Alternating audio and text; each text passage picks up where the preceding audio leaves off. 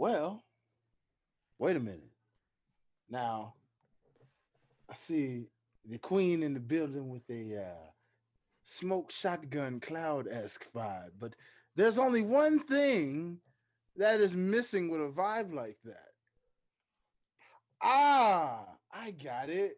Wait a minute. Hey, play that song, DJ. yeah, highlight. Damn, Melissa. Damn, Don't forget the real though. Yeah, yeah. I bet you won't turn me up. What's that you bumping? It ain't vibing hard enough. Hey, no. Check my playlist, guaranteed you ain't hit top. From the indies to the mainstream, bringing other stuff. Music talks, Fred Dwayne Janine, run it up. Run it, run it. Huh.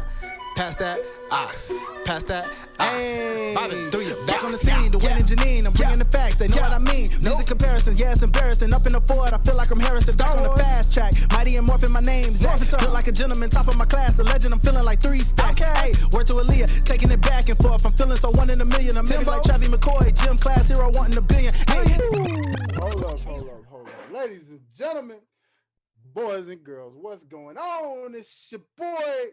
You already know what it is. You already know what it is. It's your boy, your favorite neighborhood mediator, favorite innovator. You already know the prince of botch himself, the man of many names, innovator, you know, all that good stuff. But eh, hey, hey, hey, y'all already know we back in full effect.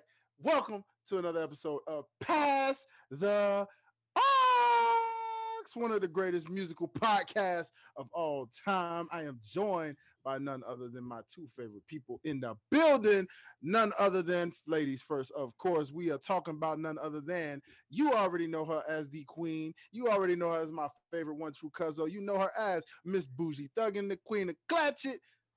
Not to be confused with Ratchet. Ladies and gentlemen, that is Miss Janine. What's happening? Hey y'all. What's happening? What's happening? Yeah, How you good. feeling? Feel like it's been a I'm minute, great. cuzzo. I know. I always Mm, mm, mm. miss y'all. Even, even though I talk to y'all like every day, the Mhm. recording is different. So it's Yeah. always nice to see you all. It It is is a different different. vibe.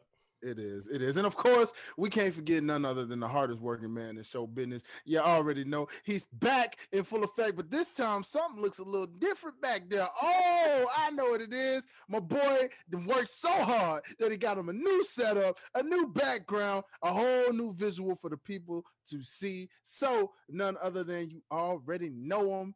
Everybody's favorite brother, everybody that you love to hate, hate to love. And of course, you can't forget none other than the critique of mwah, artiste himself, Mr. Derek Myers. What's up, sir? What's going on? What's going on?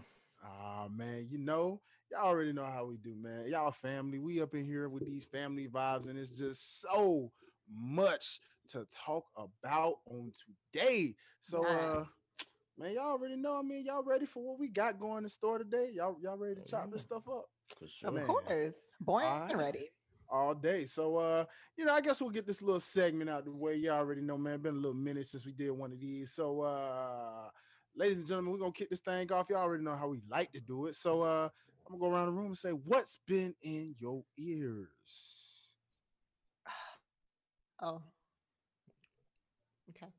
Um, so I don't even know how that got. Um, okay, so because I'm retarded. But um, so I've been listening to Culture Amigos, of course, and even though I'm like pro Migos because they're from the north, but I've never listened to Amigos project. Anything that I listen to is like whatever's on the radio or whatever is popular. So this is the first album that I've actually listened to front to back, and I think it's great.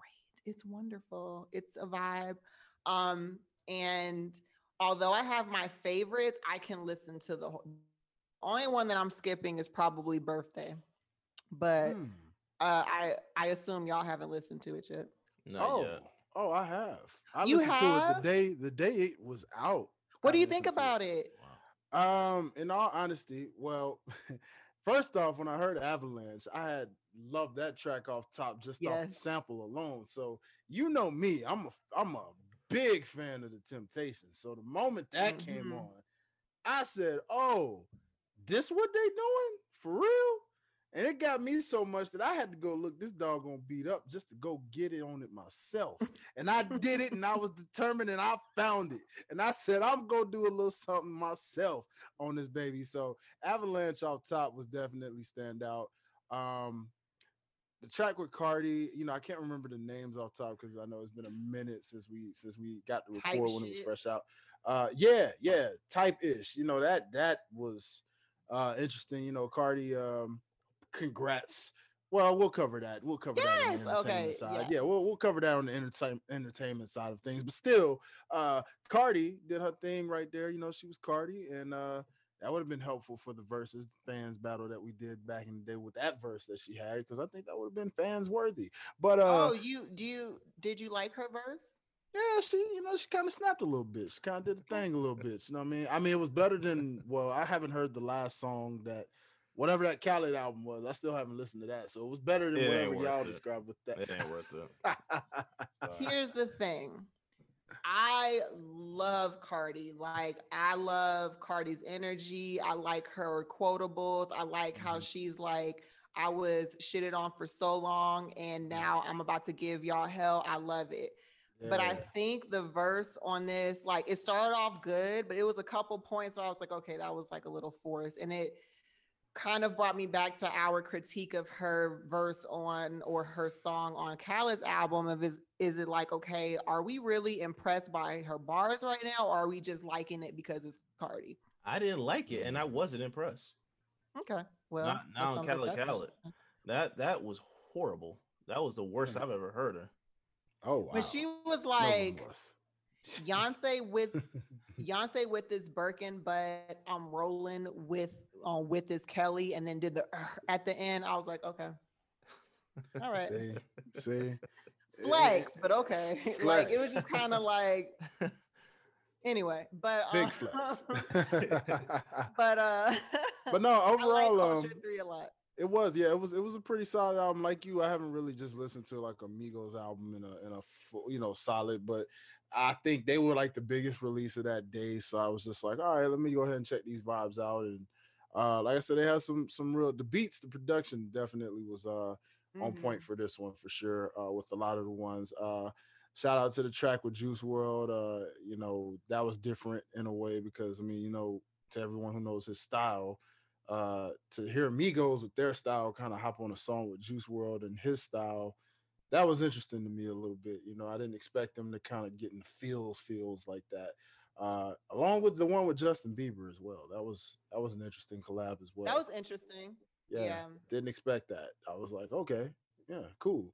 Um, but yeah, overall, continue, uh, Miss Janine. What else have you been? Just another critique on Culture Three. I think is so interesting at how the the more popular two of the group has been Quavo and Offset Mm-hmm. But takeoff really what what I'm realizing is takeoff is my favorite part of all the songs that I really like.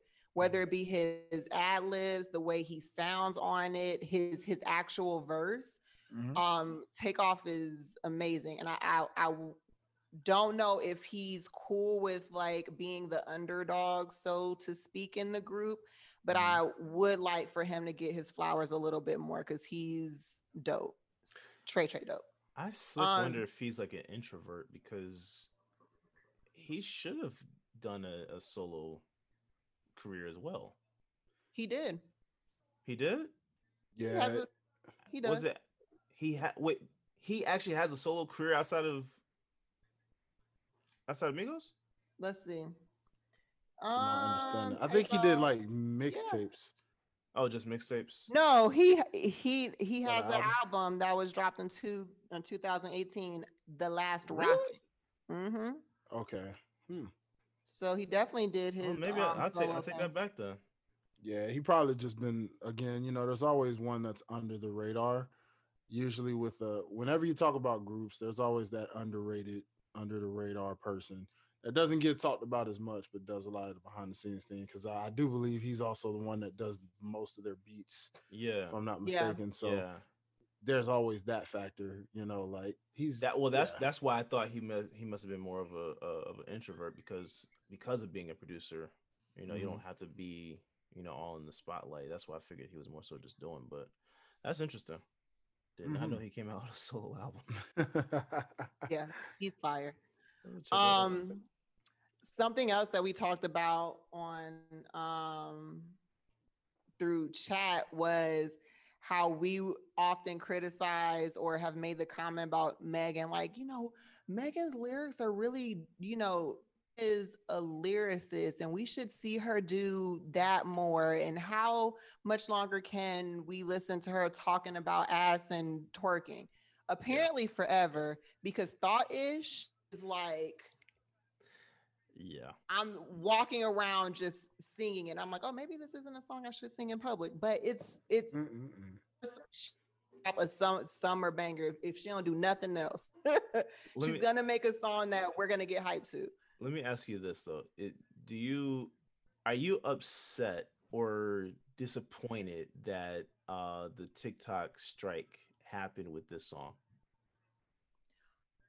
I I love it because the fact that she literally gives you instructions, hands on my knees, shake hands on my thought. Yeah. and black creators was like we're not going to give you the yeah, yeah, yeah. swag and Yeah. the drip and what the yt people have come up with is this Yeah.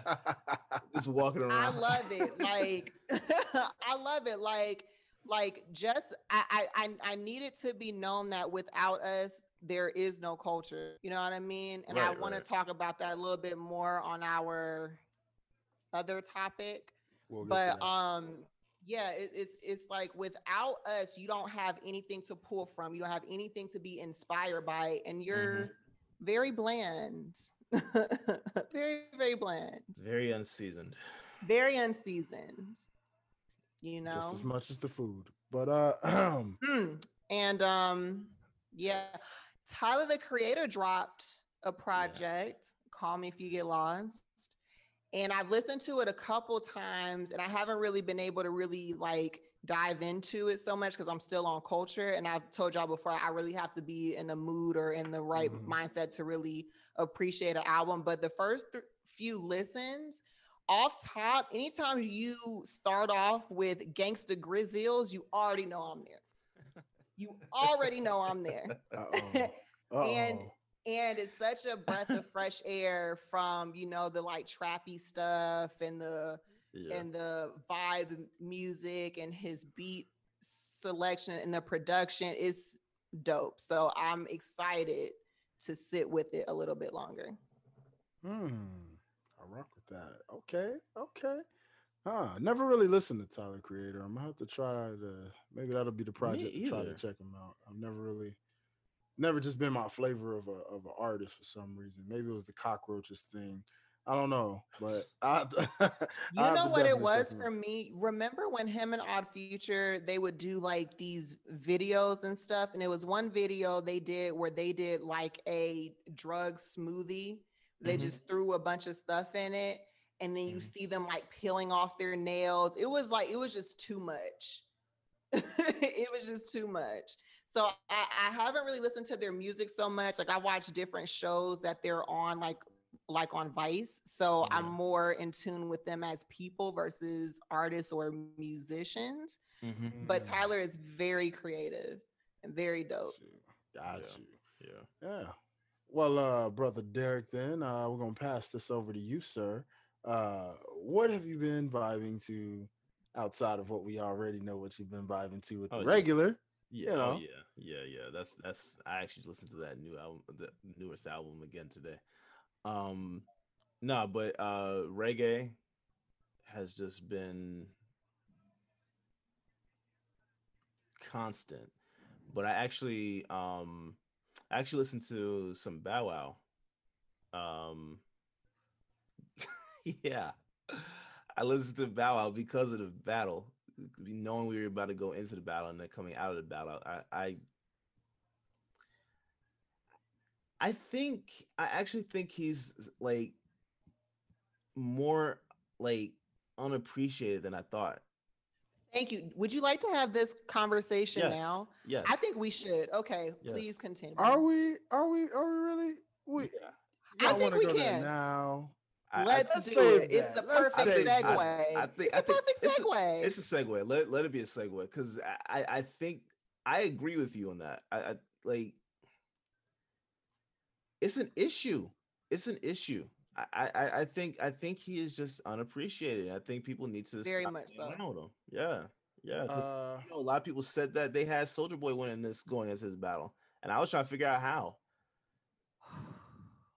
You know what it um, because people like to be and and and we've had this conversation. We're just now getting to a point where we appreciate older acts in Mhm. hip hop, right? I Mhm. think because he was a child star and we watched him up and we've seen him do the 106 and Park thing. There's a lot of this notion like he's corny or whatever.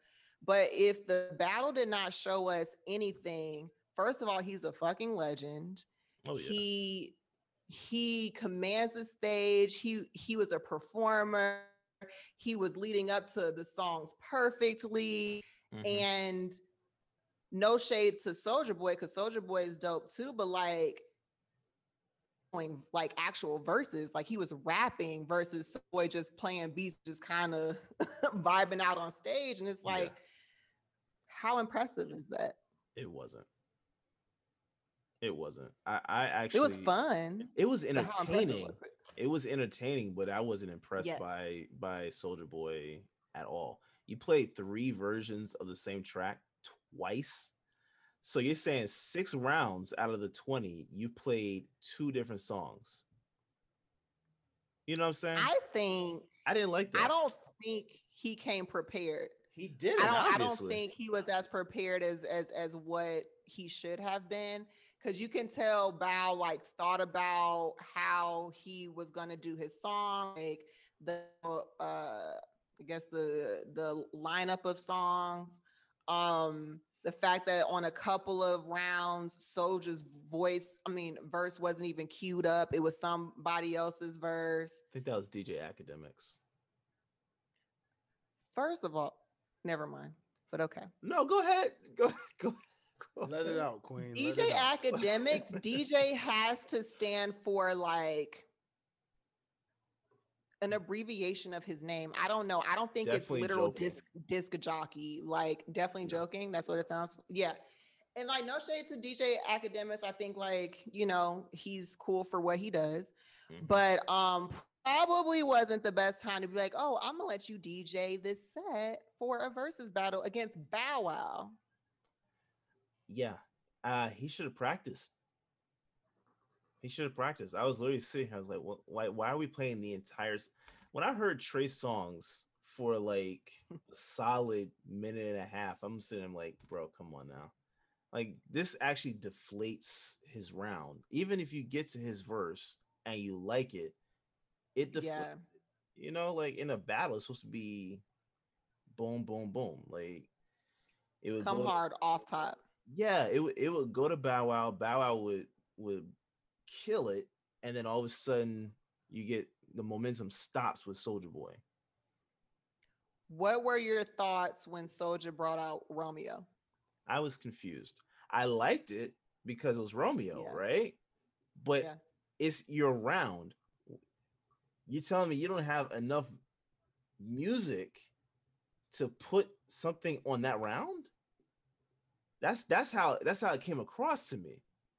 You know what I'm saying? Like I, again, it was entertaining. He was entertaining, but that that was that wasn't a battle. That was just like a performance, you know. And, and hey, cool if that's how you wanted to be, but that I didn't. I wasn't really. I wasn't impressed. I was impressed by Bow Wow. I wasn't impressed by Sol- Soulja Boy. When he first brought out Romeo, I was like, "What why? What is this? But when started talking and, and and and doing his little spiel after his performance, I thought it was really dope that he did bring him out there.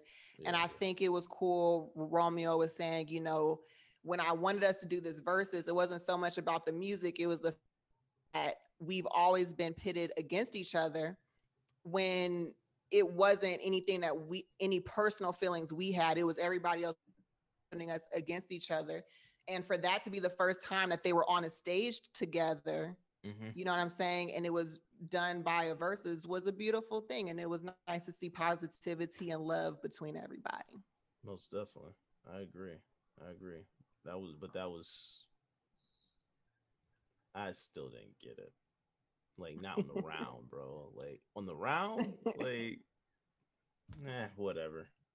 It was cool. there's they're they are setting up what they did for me was set up for the second round of the millennium tour very nicely because it was very nostalgic. Like you saw romeo come out and um Omarion came out and you're like oh this was such a good time. This was a fun ass time. Yeah. so i didn't go to the first millennium tour but now i'm like right and i'll wear was a about to jersey ask if dress you- when i go Yeah, I was about to ask if you guys are gonna go because that that's um that'd be a, that'd be a very interesting um lineup. That'd be a very interesting lineup. I I, think I would like to see it. Yeah. What were your thoughts dwayne you look like you Yeah, you just quiet. what were your thoughts on this battle I, I mean, what could I say? You guys was covering just about everything. I just, you know, I'm like, you know, they really, really wanted to go there that quick. Okay, yeah, I mean, sure, they clearly you guys had a lot to let out. I see. So I mean, I get it. You know, uh, nah, man. Honestly, um, this is actually kind of funny. Um, I actually enjoyed this battle for different reasons. More on an appreciative status, um, because of the fact that low key, I kind of hated both of these guys growing up. Wow. I hated both of these guys. I couldn't stand either one of them at one point.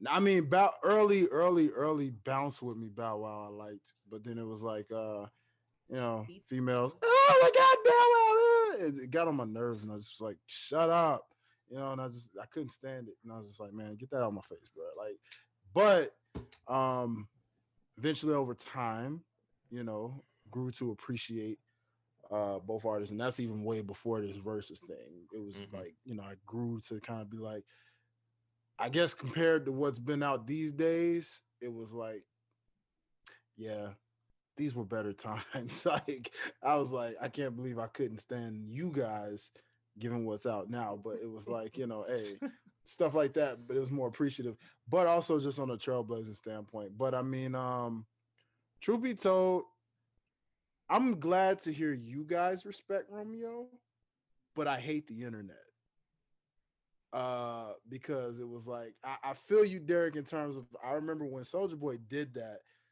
that did throw me off because i think i was out and about at this time because i had to watch it while i was still working Mhm. and my phone was literally on the edge of dying. So I was just like, yo, I was enjoying it the whole round. Like, damn, man, I hope my phone don't just like die on me in the middle of this because I really wanted to watch it. and I'm proud of my phone. It stayed alive long enough to where when they was like, okay, you guys are dismissed, y'all good to go. Bet got right in the car, put the charger in, and then I just kept riding, you know, listening to it. I couldn't watch it, watch it. And then when I got home when it was ended, I re back went back and rewatched it. That's the first and probably the only versus battle that I've ever like literally rewatched after it just aired. And I went back and literally watched that again from start to finish. And um, I mean, honestly, Soulja Boy's part was expected in terms of his antics. Mhm. Nobody knows him really as a lyricist like Bow Wow. yeah Of course, he was going to do that. That's that screams lyricism. my point exactly. That's what I'm saying. Yeah. Nobody expected him to actually perform his stuff. He doesn't need to. Mhm. Like it's like I saw, I think it was a status or a tweet. Who know who really listens to his lyrics anyway? It's his hooks, y'all know. Mhm. Okay. So as when soon as you shootout heard came music, on oh my Yeah. god everybody was tripping, right? So it's like that's why he didn't perform the stuff. He didn't have to. All he had to do was just play the hook. He knew y'all was gonna vibe, and he just had to do the antics. That's it. That's all he had to do. But I found it more comedic, and I enjoyed it for the comedic reasons because I just love the back Yeah. and forth between those two.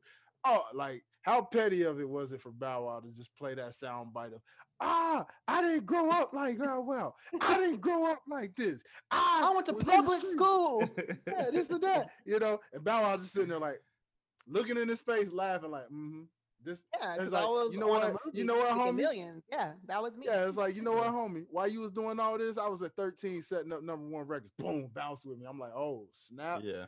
Okay. like, fair Yeah. enough, my guy. Hey, fair enough. I was like, you know, but um, truth be told, man, obviously my favorite point of this was that that triangular effect with Romeo, Soulja Boy, and, and you know, Bow Wow. Because of the fact it's funny, really, because I didn't even notice that Rome was right when he said he mentioned Bow in my baby. I, I happened to listen to that. Just like you listened to Bow, I ended up listening to some of Romeo stuff. And when I listened to my baby, I had caught when he said that. And he said, I make him jump like Kris Kross, bounce like bow. And I was like, oh, Mhm. that's what he meant when he said that. I was like, Mhm. oh, he did mention bow in this song before. And like you said, Neen, it's, it is crazy that literally mainstream pit them to- against each other like that over the years to where like you never once saw them. And once again, just like Romeo said in Soulja Boy's case, being the trailblazer, he's the only rapper to do it. Mhm. and he probably the only rapper that's ever gonna do it to have those two on the same stage. Atlanta, growing up, hip hop didn't even put these two in the same doggone TV screen for crying out loud. Mhm. You know what I mean? And it's crazy because they were both friends with Angela Simmons. Mhm. Both of them had a little thing with Angela Simmons on screen. So it's like, See that thought I that thought would've- I thought they did. I was confused Yeah. the other day. I was like, hold up, didn't they both? yeah, they both had a little thing with Okay. Ange because they're both very close with her. Yeah. and you know it's one of those things where it was like even a reality show didn't have them on the same screen together yet alone so for soulja boy to be the first person to do that just proved romeo's point about him being a trailblazer like that doing things that nobody else would have done it Mhm. took 20 years to do something like that that's crazy You know, you know what I liked about what Romeo said though. Uh, when he said that uh, that Bow Wow was the Kobe of their generation, he was the no the no Col- uh, Bow Wow was the Michael Jordan of their generation. He was Mhm. the Kobe, and, and uh, soulja boy was lebron i agreed i thought that was I pretty thought that was a nice little. I it Yeah, was I that was like, that was sense." good. Yeah, but it look, makes this, sense. It this makes is sense. exactly. But see, look again. This is why I agree with y'all. This is why I say I hate the internet, right? Because you got the internet over there clowning Romeo for that very saying, and I'm like, y'all are really missing the picture of what he's saying when he says that. Yeah. You, you're, you're looking at the catalog of his music, and you're thinking, you're like, and I was shout out to Dorian. You know, she's a nice friend. We were talking about it. She admitted she was such a Romeo person back then, and she was saying like people forget what that man was doing, just like Bow Wow. They were both neck and neck in terms at one point when they were like just, you know, you had the girls that fan base of Romeo, that fan base of Bow Wow, and they were the only two big since Kris Kross. They were Mhm. the only two big child stars at that time, like that. You know what I mean? Like, yeah, you could say the the Britney Spears is the NSYNC they were teenagers. These were like little kids, like like kid kids. Yeah. You know what I'm saying? So like, And it's they're really the last of that brand too. Like I, I can't name a child star or a child rapper specifically that mhm. was able to do the numbers and create a fan base and a following the way that they did. honestly the only thing you could say is whatever that is. Jermaine Dupri had had that show, uh, the rap game. That's Mm-hmm. the closest you can. There's like YouTube viral kids, but Yeah. you can't count that because if you don't watch YouTube, first of all, you're not gonna know who the heck those kids are anyway. If you don't watch YouTube like that, uh, so half the time, most of those viral kid sensations on YouTube, you can't really count that.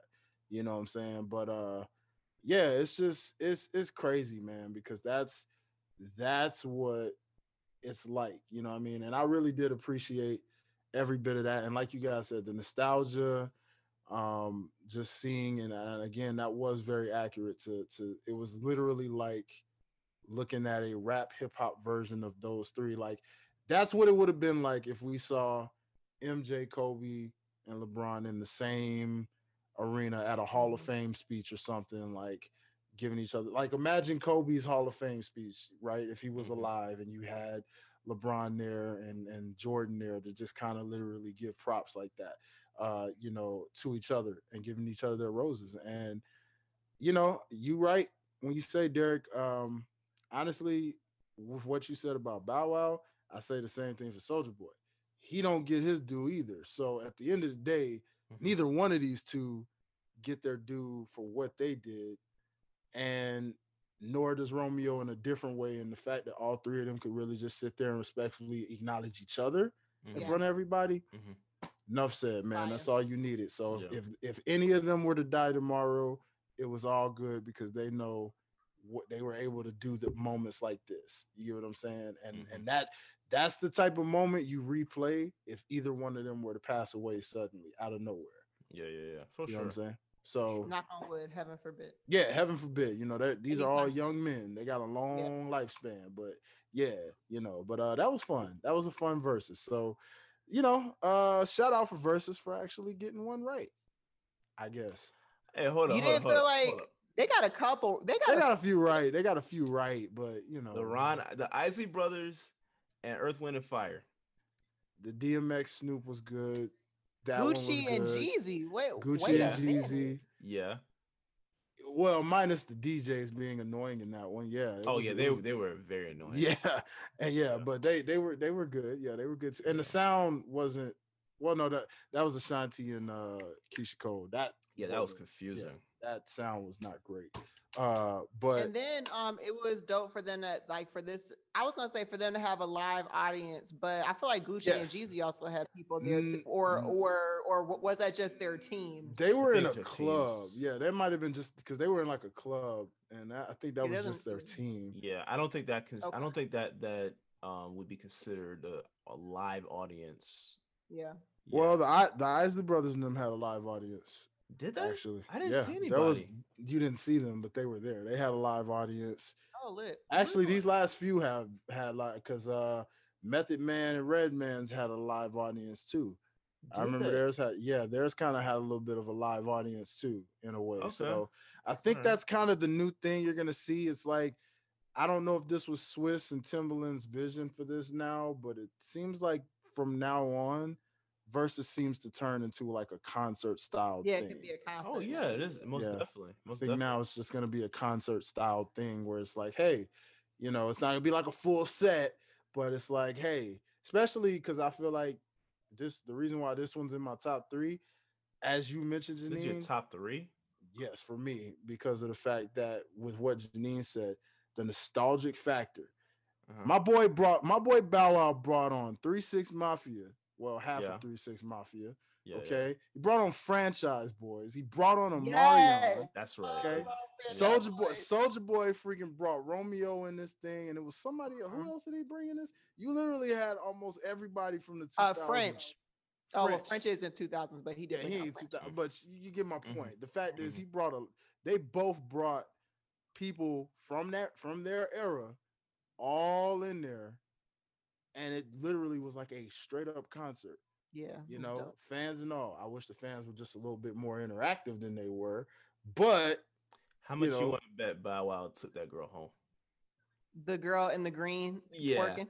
Yeah, yeah. quite Yeah. possible. She But didn't she didn't leave by herself that night. Well, no, no, no, no, no. Correction. Bow Wow did and Shad Moss did. Remember, there's a difference between That- the two. yeah, he did mention yeah. that. Yeah. well, he So, said he left Shad home. He said that until after the camera stopped rolling, and then Shad probably came back and it was like, "All right, Yeah. come on, me, Shawty."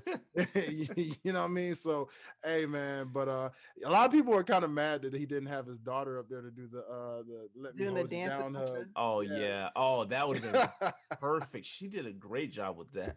yeah, when he yeah. did the thing, Oh, I Oh, was that like, took me That's out. meme city apparently now. Like, Oh, Yeah. that was no, been using that was he did that at a, a prior performance. yeah, and they made fun of it. Yeah, so that's what he said we're gonna go viral again.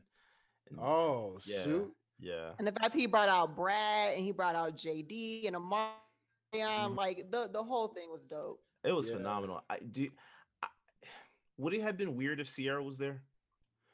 Uh, no, not in that moment. Not wouldn't have been. anymore. I don't Not think not so. in not in that You, moment. you think the awkwardness is kind of? compare compared to what she has with Future? Oh yeah, that- that's Yeah, that is no, that's- perspective. That is yeah, perspective. no. I forgot. About, Yeah, compared to Future, Bow Wow ain't nothing. Yeah. I mean, in terms of like whatever they had that's nothing compared to Future. You know what I'm saying? Yeah. Like Yeah. that's awkward. You bring that on stage, that's awkward. But and like, then in like retrospect too, like they that was like puppy love. Like they were ki- kids still. yeah, they were Mhm. still kids. You know what I'm then. saying? So like you don't really carry baggage from young love like that. You know what I'm saying? yeah, so I feel like it would have been okay. Yeah. Yeah, I, I would I would have loved to have seen it. That would have sure surprised me, man. Seeing I her was come up hoping to see her.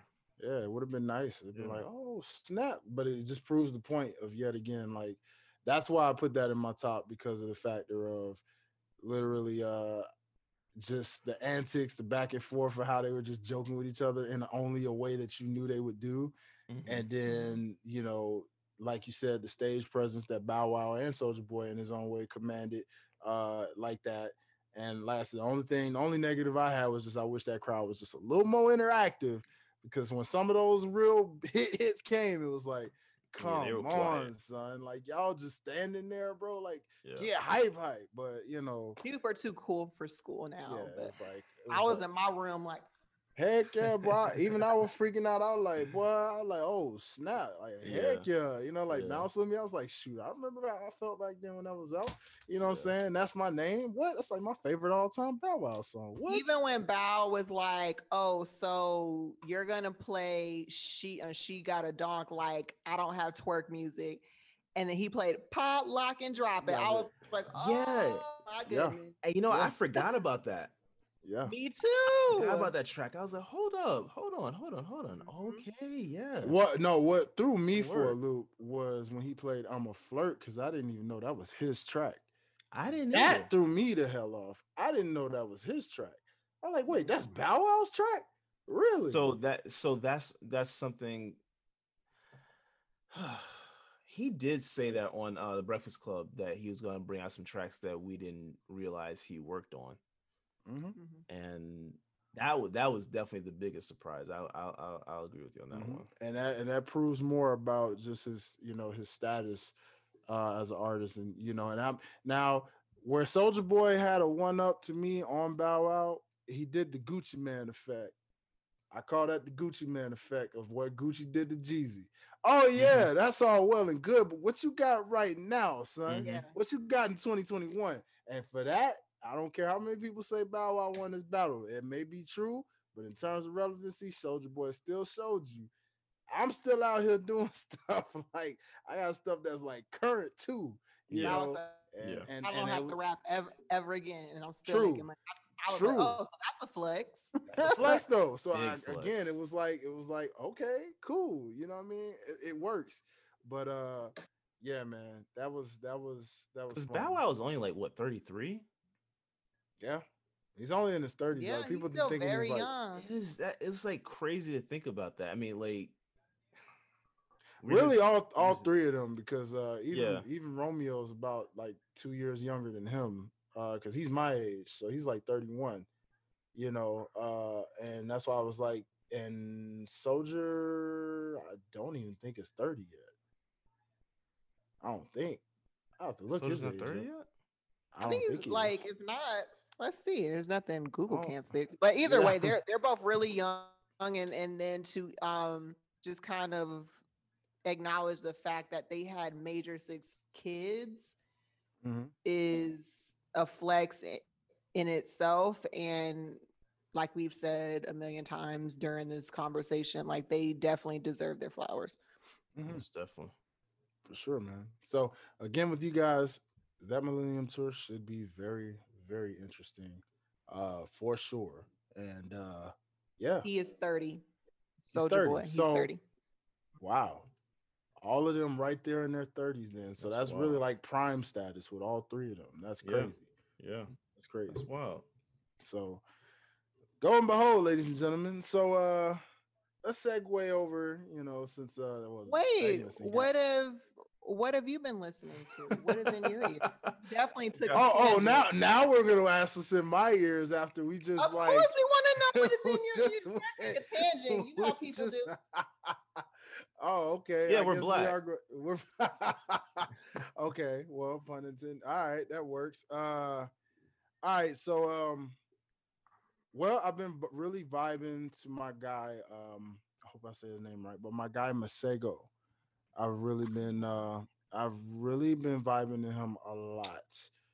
Probably because I also one, I love his music, but also like me, he's a saxophone player, so I get a lot of inspiration in seeing how he's able to incorporate both sides of the element like that. And uh his EP, his latest EP that he had dropped, um, that thing just had me in a frenzy. I was was five tracks, but I was just vibing to them all back and forth, back and forth. And uh been listening to a lot of Afro uh music lately.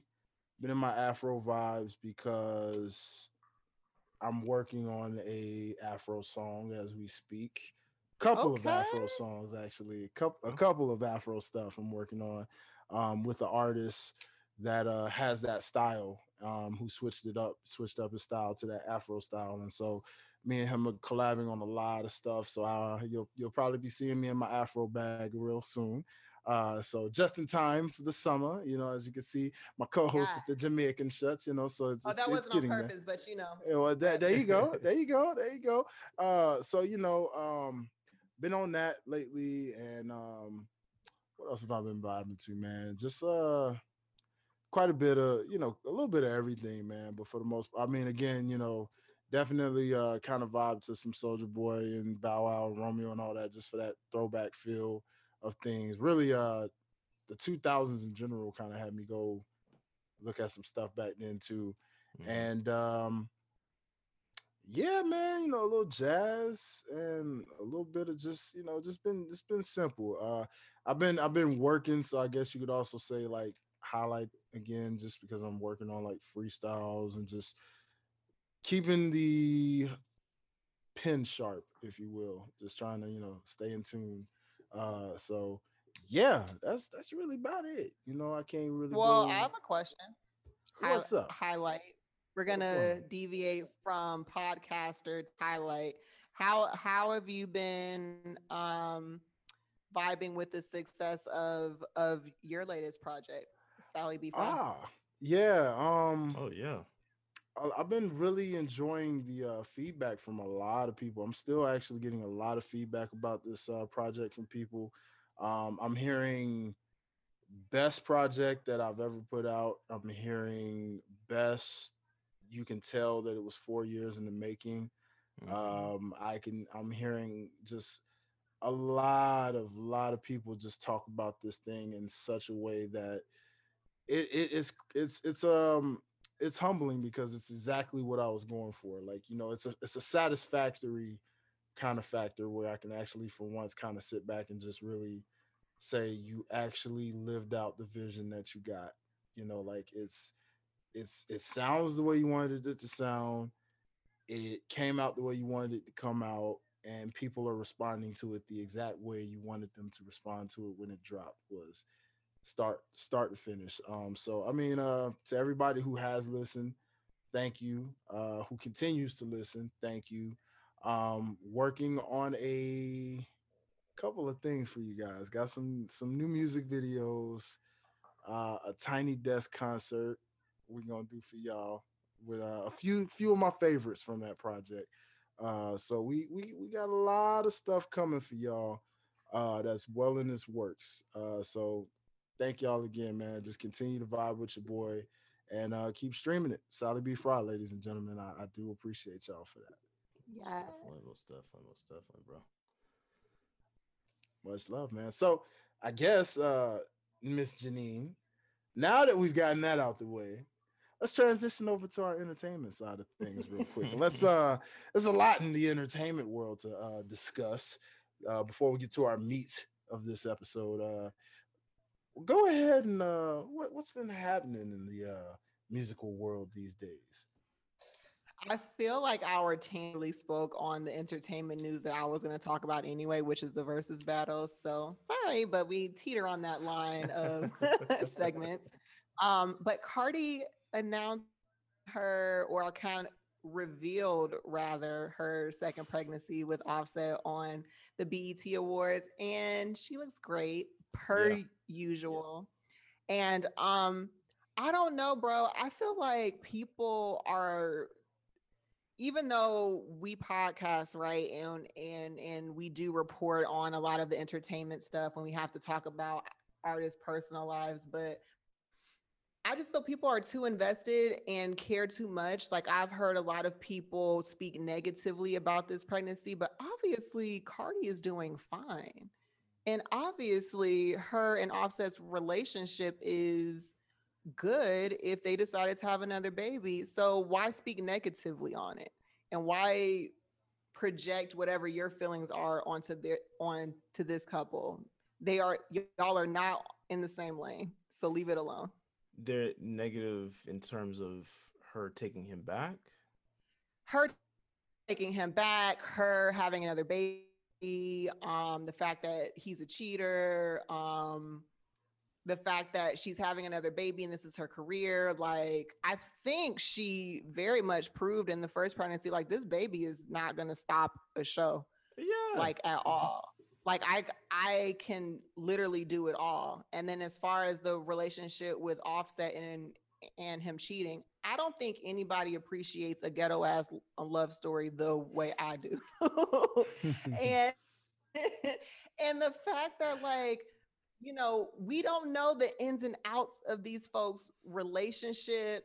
You Yeah. don't know what it's like to be dating someone when both of you are at the heights of your careers and um, you're both experiencing fame and, and and and experiencing just life in a different way for the first time. And then on top of all that, you're trying to cultivate and build relationship. That's a lot, bro. It- it's a lot. yeah. So that's a lot. So I mean, you I, know, and, I, I and I think- bet a lot of people that had something to say are in those situations where they've had people cheating on them and they're and they're pregnant by them. So just because you're cheating ba- um, baby's daddy is not about anything and can't provide in any way, Come on. that does not apply to Cardi and Offset. and how about What you this? said. How is it just that you know Offset didn't get his stuff together? How do we know that that's not what happened? Mhm. exactly. Exactly. er, like people keep talking about how they want uh uh uh and this is probably a Venus and Mars conversation, but there's a lot of people that that have these uh uh arguments about wanting to see men step up and and, and take responsibility. And then when one does now all of a sudden you're going to clown the woman that took him back for stepping up. I remember when everybody was like just discussed when he showed the uh I forget what festival that was that sh- that um she did oh yeah. where where where um he came on stage and like apologized in front of everyone and brought out roses. Y'all are lying if you're saying that you wouldn't have appreciated this this this grandiose romantic gesture of i fucked up in front of the world so here i am apologizing in front of the world And see, another thing is people aren't also taking into consideration these are public figures. Someone messes up in public, you have to apologize in public. You know what I'm saying? You can't you can't you can't really handle a lot of that stuff behind closed doors. You you you can, but the beginning of it has to be public so that everyone knows, ah, okay, so you're on this tip now. Mhm. Like I actually until you brought that up, I forgot he even did that. You know why? oh i remember care. I don't care about these people in terms of like what they do in their personal lives. Mhm. If she wants to get back with him, if he's changed his ways and he he wants he's more so on the the, the tip of just doing the right thing and he's on a straight and narrow, good for them. Good for them. And if he's not, good for them. They've decided to have another kid, and that's on them. They're rich enough to have another kid, and period so what what is the issue? What is it? I, I that's that's beyond me how people like to get in other people's business. I don't I don't get that. it's retarded It's Yeah. crazy. It's crazy. But uh speaking of some more entertainment news, well, here's a thought, Janine. You you said we covered the verses, but here's a thought. There was another verses that was not spoken of that was actually before that one, one in Trina versus Miss Eve. Now, did anyone get the chance of catching that one just yet? Nope. Nope. Wow. Nope. Nobody. I, th- I think there was a fight that night. I was I was talking to Jude, my husband, about this. Like, um, as much as like I can respect the fact that Trina um definitely put on for Miami and she held her own uh group of uh masculine men, you know, like Trick Daddy and stuff. I was never like a, a, a crazy Trina fan or Mhm. Mhm. or or or knew her songs front to back. I knew that she was the baddest bee, and that's what sh- what she called herself. Mhm. but Yeah, Yeah. yeah. I don't know. yeah. I really wasn't running to hear a verses. It yeah, I can understand what you mean. Um, I just didn't like the matchup, honestly, uh, because all due respect to Trina, I mean, I don't think she just had standalones like that enough to really just kind of match up with someone like Eve. Like I, I thought Eve deserved a better like opponent, I guess, in a way. Mhm. Like, you know, like Who would you have preferred to see Eve go up against? Lil Kim, easily. You know, Okay. I would have rather that have been a thing because they were more kind of neck and neck at that time in a way. You know what I'm saying? Like they were both kind of doing their thing. You know, uh, Mhm. especially because it's like they married each other in a way. Because you know, Bad Boy, Junior Mafia, Ruff Ryders. You know, it just it had Mhm. that that Mhm. feel. You know, 2 chicks that come from you know one from Philly, one from New York, regular chicks. And you know, all of a Philly and New York don't mess with each other. Exactly. It just would have it would have meshed a little better to me. You know what I'm saying? I feel like that would have just been a better matchup per se from you know in my taste. But you know, I mean, I'm I'll have to check it out probably just to see how it turned out. But like I said with Trina, it was just like I think I only know maybe one or two songs of hers, maybe, and I didn't even really just follow them like that. Uh, but it was what it was, man. It was what it was. But there is one more versus that is on its way, ladies and gentlemen. But this is not a versus. No, no, no, no, no. I'm talking about a fans battle, ladies and gentlemen. Ayy. We've got a fans battle that is very much on its way, coming to you live this upcoming Saturday, July the 3rd, a day before the 4th of July. So, ladies and gentlemen, I have to ask this is the most Atlanta based battle in Atlanta history, and I have to start with the Atlanta native in the building. And I must ask, Queen Janine, you have in your red corner, you know, coming straight out of Bankhead, you already know, none other than T.I. King of the South, T.I.P. However you want to look at him, you got Mr. T.I. going one on one in the blue corner with my boy, none other than you already know him, Mr. Disturb the Peace himself, Luda Chris, ladies and gentlemen. So, uh, mean thoughts, predictions. How do you expect this to turn out based off these two Atlanta Giants? Not that we're all on team TI, but I feel like we should all come with our hats like perched on the corner of our heads just just for the theatric. I But might Oh, freshly shave my head that night. Please do. And like make sure you put the coconut oil, make sure it's nice and shiny so that it's okay. That's funny. I just got some new coconut oil this week too. okay. So uh oh, oh, I see you, brother. All hey, right it's, for the, then. it's for the beard and skin. You know, you gotta do you it. already know. Keep it, So keep good. it nice. I got Yeah. it.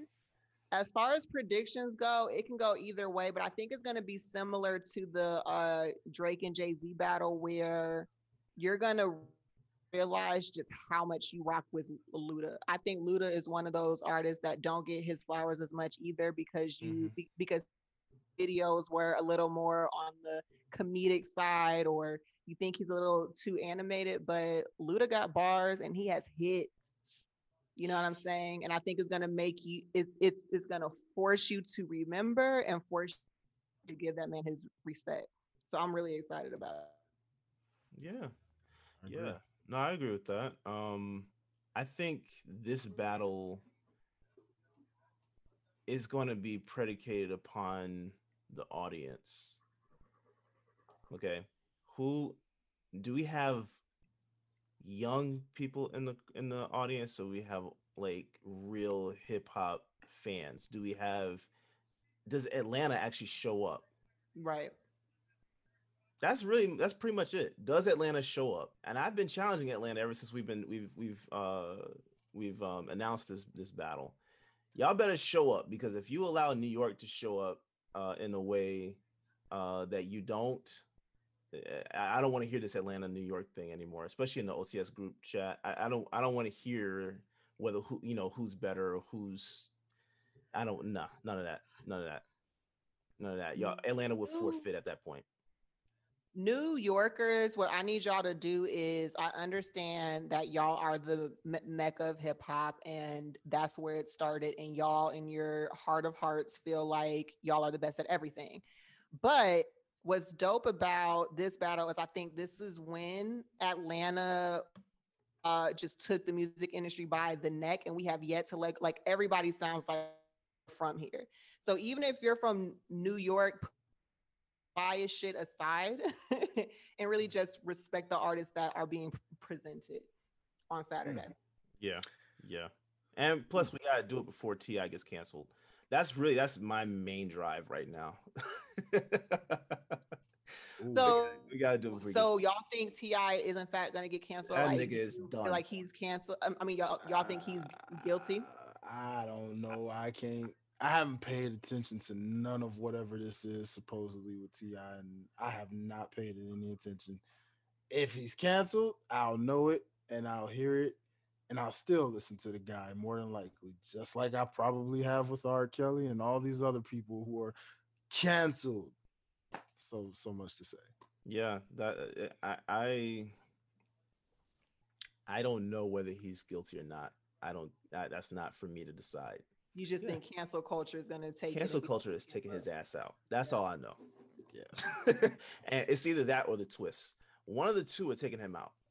So, you know, I, I, I, as long as we can get it in before he's gone, hey, you know, give him his his flowers and then send him off. You know, Hmm. Interesting. Good story. We don't have to get into and it's not for uh, like Darius said, it's not for to decide whether or not he, he's guilty because no one was there. We don't know. It's Mhm. just hard to uh, decide if what they say happened happened when Atlanta is such a party.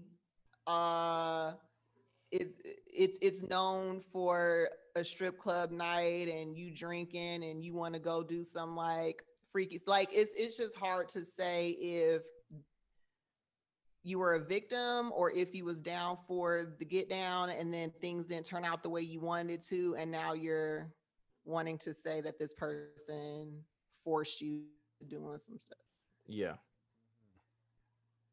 I agree with but that. who knows agree i wasn't there i don't know but i love He says he wasn't music. there either. okay well you we'll, know, we shall see Yeah. how this goes. Yeah, I, I agree. I agree. But ladies and gentlemen, again, it's gonna be fun. It's gonna be epic. Make sure you tune in. Make sure you follow at OTS guys. Make sure you go to www.youtube.com slash OTS guys. Subscribe to the YouTube. Make sure you hit that notification bell so that when we go live at 8 p.m. Eastern Standard Time this Saturday, July the 3rd, what a way to bring in the fourth then sitting back, kicking back with your buddies, your peoples, get all the drinks, all of what you need, and just have a great time with us right here in the OTS fam. So make sure you tune in this Saturday. Now, one more bit quick news of entertainment to uh cover. You know, this one's for my boy Derek, real quick. You know, just cuz you already know, ladies and gentlemen, it was announced that none other than Mr. Jermaine J. Cole had his off season tour dates announced. None other than, well, we already know all the cities that were listed. You name it, you go through it. And of course, Atlanta was definitely one of those cities. And uh yeah, I know Derek, uh, you were fighting to try to get some tickets, my man. I know it was it was yeah, it was that a tough rough. battle. That was rough. That was rough. Those things were going. Tell me about it. Don't I? going fast? Real fast. Don't I know? Did it sell out? It's safe to say that sold out. I'm pretty sure At that sold out because pre-sales are already. I when I when I got on the website, the pre-sale tickets, um, were already like a lot gone. So a lot gone. yeah, gone. Like, That's and I don't even know if that's a grammatically correct. It makes sense to me. They were just gone. We're adding it to the list. Yeah. added it Yeah. to the list. It was like it was like you go to the thing, you try to get a seat. The thing said, "Nigga, please." That's all I saw. So yeah, floor seats were already that was done. There was no way in hell you were getting a floor seat. So yeah, i- if if um You had to have a lot of money if you was gonna get one. That's for sure. I was gonna say, how much are the floor seats going for? that was like five hundred a piece, I think. Wow. Yeah, so I'm gonna catch him on his next tour. I'm gonna, and I, I said that I said that Forest Hills Drive, and I also said a KOD. But this one, this one was a surprise. I didn't, I didn't expect him to come out with a tour this early. This you know? early. Yeah, I could I could see that, you know, given that uh but I, I kind of expected it because really just we see that clearly if we didn't know we're back in the full swing of things. We see it with the sporting events and the playoffs, the crowds are there in full effect. Uh, the WWE is getting ready to get back on the road starting in July. Everybody's, you know, these tours are, are coming back in full for that. effect. Yeah, every everybody. I mean, literally, everybody is back in full effect at this point. It's like Yeah. we're back to live crowd experiences all the way around. So uh yeah, this is uh this is uh gonna be interesting to see how things play out uh going into the rest of this year and going into next year because this is what people have been waiting for to experience life again. We Mhm. outside, you know. Mhm. Um, but yeah, I was fortunate enough to just like you go through that search of trying to get tickets and manage to get a couple, uh, even though I thought I wasn't gonna be able to get those myself because I had never in my life been in a waiting line to get tickets on Ticketmaster. Ever yeah, with yeah, anything. yeah. So I was like, what's a waiting line? You had this countdown clock saying that these tickets go live at this time, and I was ready to pinpoint it right at 10 on the dot. Waiting line, 26 people ahead of you say, What? Wait a minute. But it did go fairly fast. So you were right. People were did. up quick because they went I- from 26 to 1 in like two seconds. yeah. When when I got on, it was it says only six people in front of me. I said I was I was confused too. I was like, "Wha- how is there a waiting? Like I've never seen a queue for a ticket, but Me either. Crazy. I mean that that thing got got to me, and then I I didn't know what to do. I'm looking at it, the chart, and I'm just like, Jesus, man. like, Jesus. Yeah. Yeah. I mean, I was looking like it is too what it because to me beforehand, the lowest ticket I saw was like 79. Mhm. And I was like, okay, so that's the lowest is going for. And then somehow I managed to see some $50 tickets and was like, I- oh, I okay. heard those were there. The Yeah. lowest I saw was 99. I didn't see It was- anything 50 or 75. So they were they were grabbing them up, I guess, because Yeah. I mean, man, it, it was like whoa, you know what I'm Yeah, saying? But uh.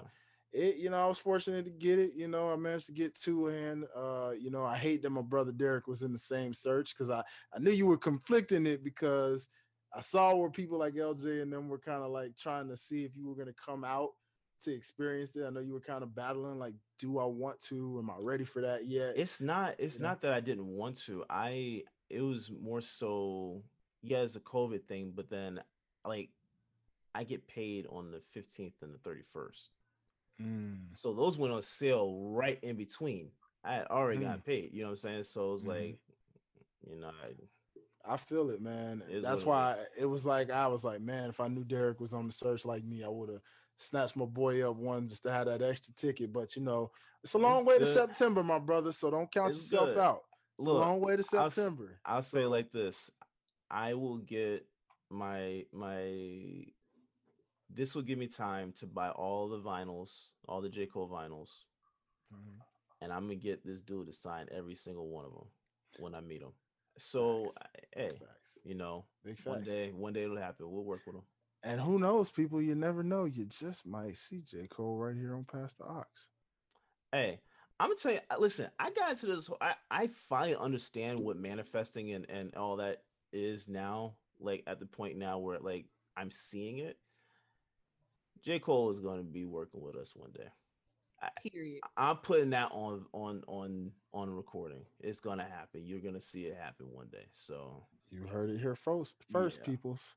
You already know. And don't worry. You may say, "Oh, how?" Don't worry. We got some that guests ain't for coming y'all to figure out. We got guests coming right here for y'all on Pass the Aux. Y'all thought we was done with our guest bag. Oh nah. no, we're gonna get into that towards the end of the show. But ladies and gentlemen, uh yeah, so off season, the tour is official, it's happening.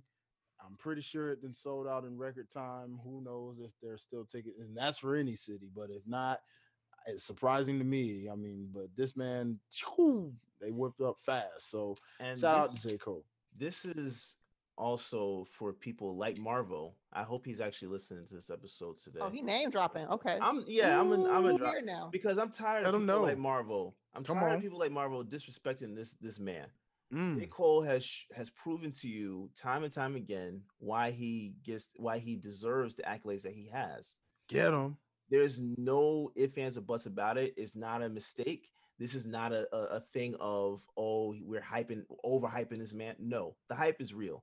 The Get hype is him. real because your favorite rapper looks up to him. What you said? So that's all I gotta say. I'm, I'm Get gonna leave that him. one alone. Stop, put some respect on his name. That's all I gotta Put say. Put some respect on his name. Put it there. Oh, snap. Wow. You know, shout out It to got hot in here. I felt that. I know, yeah. Ooh, Hey man, look, I might not be going to the concert, but I am a Cole. I am one of Cole's biggest fans. Oh, we know. That know. that ain't that ain't even- All of the Pass the Aux universe knows. Trust That me. Every ain't- that ain't something what's to in your dispute. ears, they know who to hear. Uh, but uh, yeah, no, dead dead serious. You're absolutely right with what you're saying, Derek. So again, we've witnessed it firsthand off of trying to get our hands on these tickets. With how Mhm. fast they were going, that's enough said. Mic drop. Period. Uh, so that being said, uh, let's go ahead and go into the meat of this exact episode. Ladies and gentlemen, Netflix dropped a series entitled This is Pop.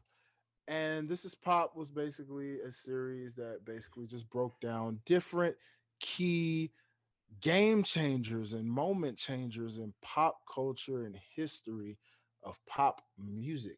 Things that made you say, wow, never would have known that, or wow, I didn't think about that. So, what I want to cover is it's a two part question for my great discussion panel in front of me. Uh, the first episode featured Boyz II Men, who also, for some reason, does not get the credit that they deserve, not just yet. Why we haven't seen a versus with these guys yet, I don't know. Because after watching this special, ladies and gentlemen, all I have to say is these guys have yet to have gotten their flowers from anyone, black or white. But we're going to get into that. So I want to ask because I have to ask you guys on based on this first episode. Mhm. Uh, how do you feel when you innovate a style when you when you come out with a certain style Mhm. and you dominate with that style and then suddenly white audiences who love the style suddenly take that style innovate it and mirror it to do exactly what you're doing only with a white face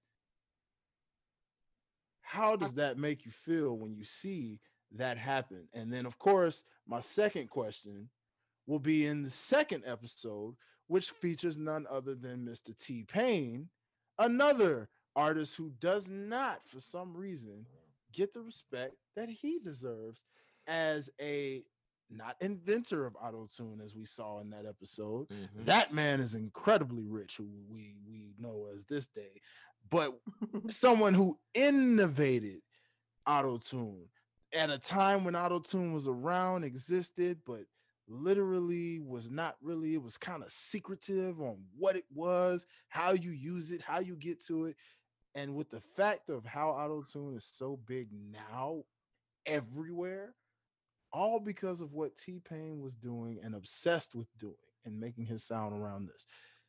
How does it feel to be a guy like t-pain where you feel that depression of thinking because you you trailblaze and people feel like you're horrible or you killed a genre because of something you innovatively did. You know, so I want to open the floor to you guys. And you know, feel free to answer whichever one you want first.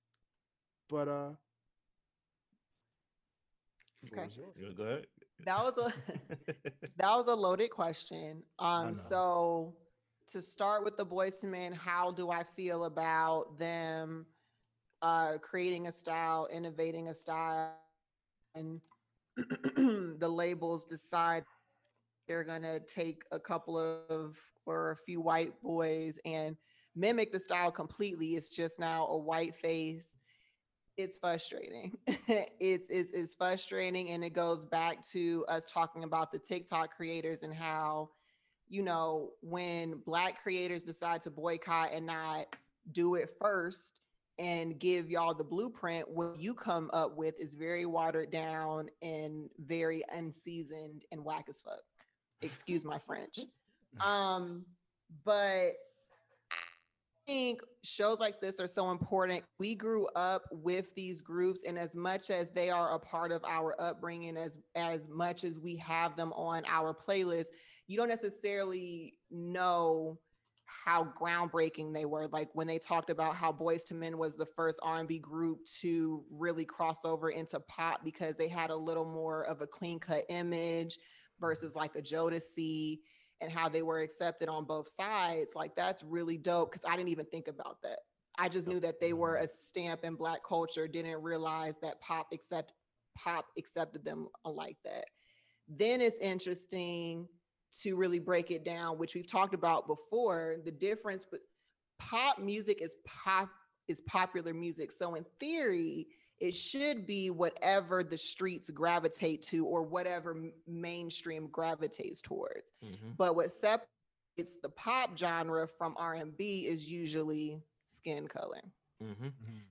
so that's frustrating. Then when you have nick lachey come on and talk about how 98 degrees legit was modeled after them. And as much as he tried to like be nice about it and give Boyz II Men their props and say that they looked up to them the matter of the fact is is that you copied their style and you reaped the benefits of all the hard work that they ultimately did. Yeah, yeah, that's that is frustrating. But I mean, again, and what they touched upon on the episode, this has been something that's historically gone on. This is nothing new. yeah it's nothing Michael new about Bivins made that very, very Yeah. key when he said that. It Mhm. goes back to Elvis Mhm. crying Mhm. out loud and and so many more. So Yeah. uh, you know, Derek, how did that make you feel? Because I know how strong and passionate you are when it comes to the black race in terms of you know how you feel about things. And so musically, uh, how does how did seeing that? Were you angered at it? I know you were frustrated, but were you angry? Did you shake your head? Like, how did you feel in witnessing that with what you saw? I I wasn't frustrated or angry. I wasn't shocked. mm-hmm. I all all I saw was same strategy, new decade. There was nothing there, there's nothing different. I mean, it still takes place to this to this day. You know what I'm saying? Like and then when someone that tries to cross over into into what is known as a white space, uh, like Lil Nas X trying to cross over into country, uh he's demonized for that. You know what I'm saying? Like it's it's it's annoying because you see um you see how how strategic they are with this. Like it doesn't matter how clean cut you are as a black artist. It doesn't matter how how much you're not in trouble, how how well your image looks. It doesn't none of that matters. You're still black. That's at, the end of the day, that's all it is. It, it's got nothing to do with with whether you're you're you're you're good and you do the right things or like and they and, and they they they said it Boyz II Men work twice as hard to get to the, the peak level. And that's that's where these boy bands like 98 Degrees and, and NSYNC started. They Mhm. started where their peak was. And I remember one one one of the people being interviewed was like, you know, they take these white boys and they have this guise of like having black swag. And but do they though? Like when they did the montage of the boys to to men video and then like flashing back between Boyz II Men to, to 98 degrees Boyz II Men to NSYNC and how stiff they were trying to dance. It was is is It was cringe. It was cringeworthy. And even though it's nothing new, I think it's the reminder. Yeah. It it is fresh all over again. it just like Jay Z said it, still nigga. It doesn't matter. It doesn't matter. You you you're you're still a black person.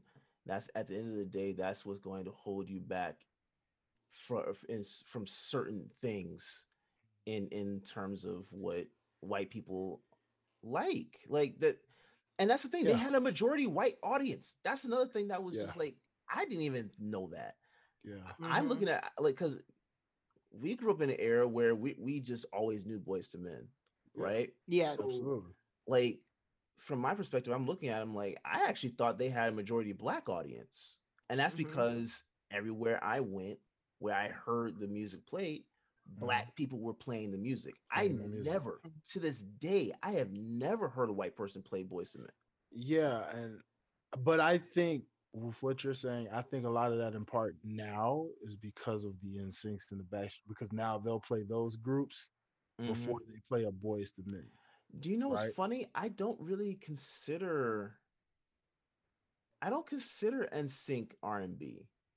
Well, no, that's the thing though. They're though. pop. That does They're they're pop, pop. yeah. We know they're pop, but I'm Yeah. saying white But- people, most white people will not mention. They're gonna mention them before they mention the Boyz II Men. That's why Oh, you're for hearing sure. black folks play him, play them more. For You sure. No, but I'm saying because they they they talked about it in in in that piece about how 98 degrees and well more so 98 degrees did the harmonizing aspect that Boyz II Men did. They did that to a T in terms of the layers and all that other stuff. So uh, like even watching, I was like, yeah, I don't remember thinking 98 degrees was ever R&B. I never listened to 98 Degrees. I never nor did listened to ever 98 knew about I it. heard I listen, I I've heard knew. some of their songs, but of course NSYNC was the group that we really knew. Um and Backstreet and Boys, but Backstreet yeah. Boys, but I never considered any of those those groups R&B groups. Like I consider Mhm. Boyz II Men R&B group. I consider uh uh uh uh like Jagged Edge. Like they're all R&B, right? I never look at at those other groups like oh yeah, they belong in an R&B category. No, they're pop. That's that's how I see it. And and it's very interesting. I I really never even looked at them as saying, "Oh yeah, they they're harmonizing and all that stuff." I just they're they're singing pop music. That's pretty much it. Yeah, you know, um, seeing this for me reminded me of as a Christian rapper, this reminded me of what we kind of go through on our side of things because Lecrae, uh, arguably, as people call him, uh, the goat of Christian rap right now because he's the more, the most known Christian rapper in terms of crossing over on both sides of the field like that. It's crazy because he gets flack nowadays because of the fact that once he started speaking out about black issues in his Mhm. music, Mhm. the CCC or CCM, which is contemporary Christian music, so the the the white Christian rock music, if you will, uh, they were like, oh, oh no, like it was we were all loving Lecrae until he started, you know, trying to tell the truth about what's going on, and then all of a Mhm. sudden, you know, they're casting him down. Then comes a guy named NF who looks, sounds, and raps just like Eminem, who is right on par with Lecrae, if not bigger than Lecrae, and still killing charts to this day right now. That reminded me of exactly what this is right now when I saw that. Mhm. Because even in a world of religious world, it's it's you know, it just goes to show like what my mom always said about, you know, regardless if it's gospel music, Christian music, it's the same thing. It's the same because it's still industry and it's still a business and it's the same thing where that pattern of okay, this black person here that has this talent and this ability, Mhm.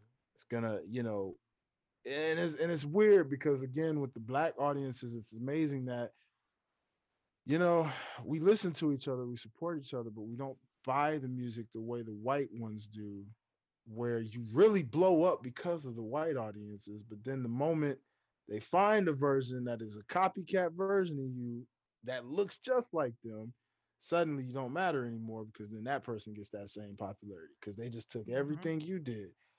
And it's almost one of those things where you wonder because then I think about like a, you know, it's, I started thinking about a Michael Jackson. I'm like, well, okay, you couldn't find anybody to mimic that guy, mm-hmm. but what did he do? Skin got bleached. Next thing you know, he's got this white appearance. Yeah. Okay. Prince. You can't find anybody to mimic Prince, but Prince is mixed. So he can kind of get away with it a little bit. You know, I guess, you know, if you want to look at it that way. But what do you what do you do as a black person? Do you Nah, have to just really make yourself blackball- so They black. They they messed Prince up for a while too. because Prince was more problematic in the sense of like you uh Michael Jackson would speak about our issues in song, right? But you Mhm. wouldn't see him in interviews or being vocal about things in the manner that Prince did. Yeah. Mhm. So Yeah. Prince was more problematic. Yeah, print, print, and and that, and don't ever let it be where a black man or a black woman is an artist Mhm. speaking up about issues that they're passionate about. It's always that a black artist has to be within this cookie cutter type of mold, and if you if you get out of that, they throw you away. We don't rock with you no more. No, Yeah. no. There's there's no there's no why why should we rock with you? Because you're not doing what we want you to do Yeah. and they'll and they'll go they'll go find someone that replaces you. That's it. I think the scary part for uh the elitist white or the pure white man or whatever is with all as as well as athletes like we we were seeing a time where now your white and order has posters on their wall of these black athletes of Mhm. these black singers and they are inspired by them and they want to be like them. And i think that that's a scary part for them too like the fact that we're inspiring kids versus them having an Elvis on their wall or a Britney Spears on their wall. Like we're not as palatable. Am I saying that word right? You know what I'm trying to say. I got you. Palatable. Yeah. Yeah. as as they are. Well, see, and that's another thing. It, it it I think social media plays a big part in that now. Because back in the '90s, white kids having you know the these groups on their posters on their walls like that versus today where these white people they and they, they didn't have i'm not going to say that i'm not going to give an excuse for anything like that right they, Yeah. it's it is what it is but what i will say is that the level of exposure for white kids back then was more so limited than it is now you have Mhm. social media where these kids their parents can't control what they see Mm-hmm. plain and simple they cannot control what it is that they're listening to they can't control uh uh, uh who who what artists they they like it, you got a phone you you you have access to the world right so i think that's the major difference between the 90s and today uh is the level of exposure that a, that a child has um which is why we're seeing more white kids gravitate toward these athletes or artists that back then they wouldn't gravitate toward like that not in that way and actually care about what they're talking about. That's another thing. They they actually they're fighting their parents Mm-hmm. on these specific beliefs. That's what's Ooh, and it's so good. Nice. To, ooh, I love to watch it. Oh, oh, Ooh, it's so Oh. good. uh, it just it, mm. Mm. I, I, I, I could I could drink rum while watching that and, and nice. you know, but it's like it's it's it's it's just that's what I find very interesting. Is there's a there's a different dynamic in terms of exposure uh, Mhm. between both both uh, time eras, and I don't know. I, I think that these kids today, I don't have much interaction with them, right? Mhm. But I find that it's very interesting that they're coming to a place now where they're actually fighting against their parents on their beliefs and now they're having a discord.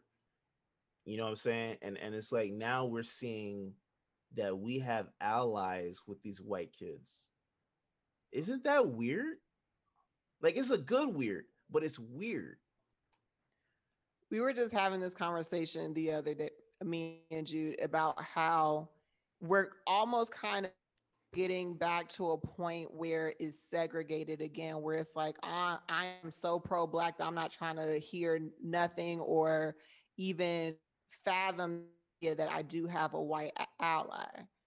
Mhm. But the matter of the fact is, is that we are reaching a point, like you said, to where like they have access to everything that we have access to as far as seeing what is being done and seeing how we're taken advantage of so t- to speak and they genuinely like you said are not rocking with it right. you know and, and i think we do have to get to a point where uh, yes if i am the innovator i deserve my just due. I should reap the same benefit if not more than what you have Mhm. but we do have to appreciate the fact that they are inspired by us now and that we do have allies.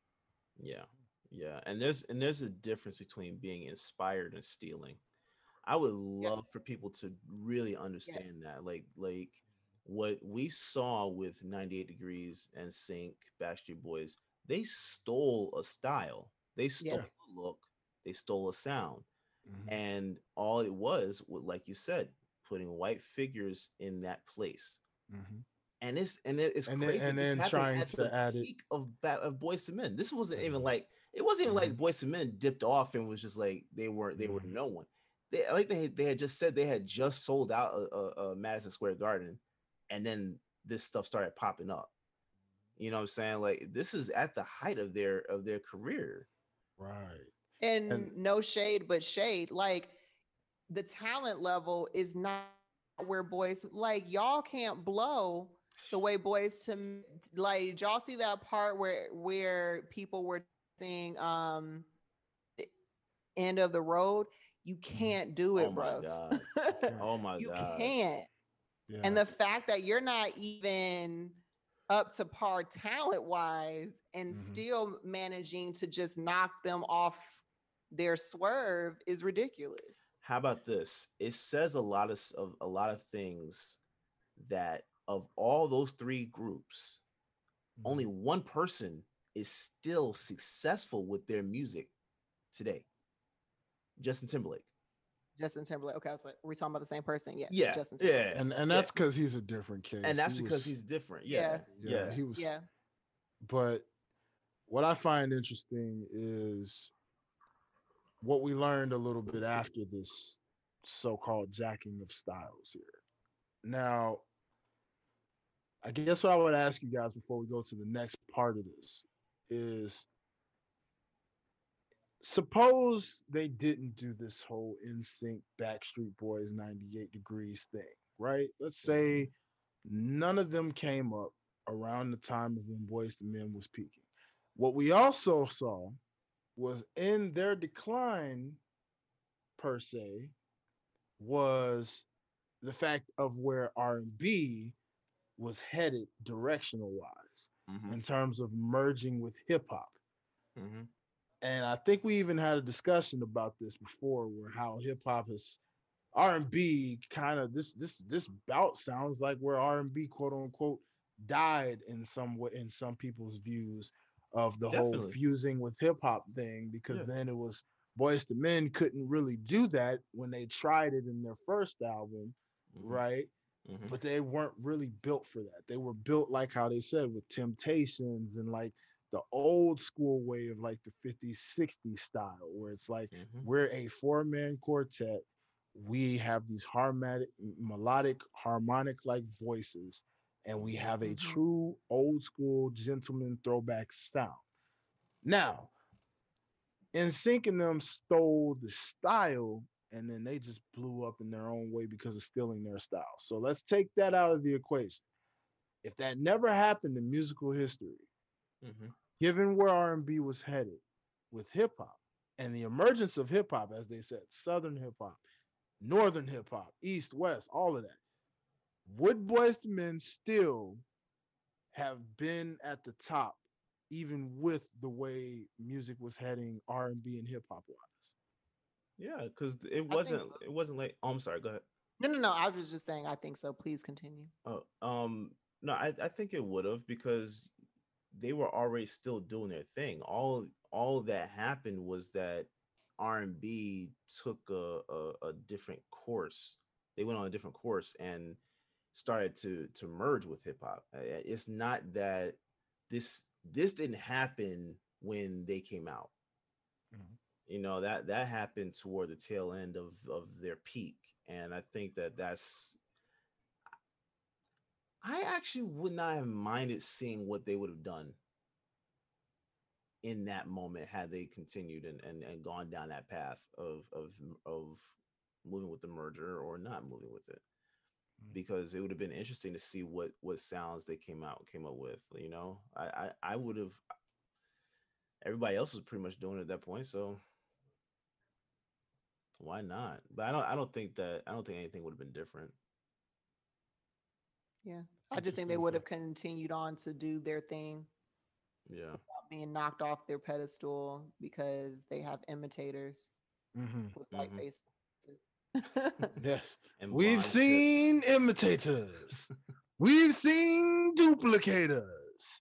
But you never underestimate underestimate the originators. Ladies and gentlemen. So Most give Boyz II Men their respect. If you have not seen This Is Pop, go watch the very first episode and watch that special on Boyz II Men because it is very much you could see, and I, I felt heartbreak personally because you could see the frustration in that group Oh yeah. Yeah. off of what happened because they knew where they were at and where they were headed and how that could have kept going. The moment they derailed that because of copycat images just made it seem that much more like a heartbreak. Like, dude, well, why'd I y'all have to do that to them like that? I think it, it was a combination of things though. Like it was that and also that Michael didn't want to do it anymore. You know, like and I think that that part of the that episode was kind of interesting to me because to be completely honest, I still really don't know what the whole story is with that thing. Like why I I always heard it was more so health reasons, right? Like he had MS, I think, right? I wasn't sure. I never really uh It was a so reason- deep into them to find out. Like I've always remembered them to be deep, but I didn't realize after a while. I kind of forgot about that fourth member where I again I never really knew. He just I just thought he died or something for some reason. Nah, nah, he was sick. I do know he was sick, but and that was that was the reason why he was walking around with the walking stick. Like people thought it was just, you know, just a part of his style, but it was more so of a, a necessity that he had the walking stick. So I always chalked up to that. They didn't even mention that. They mentioned about how he didn't want to basically be there, and then there was a there was a loss of respect. You know what I'm saying? And I actually wanted them to dive a little deeper into that part. They just kind of like mention like like, oh yeah, by the way. And excuse me, and Moving then right kept going. Yeah, and and, like it was like Yeah. two minutes. Well, maybe that'll be one of those things when they get their own, because you, you know it's gonna happen. I mean, they're gonna get their own story, whether it's through a biopic or whether it's through just a documentary.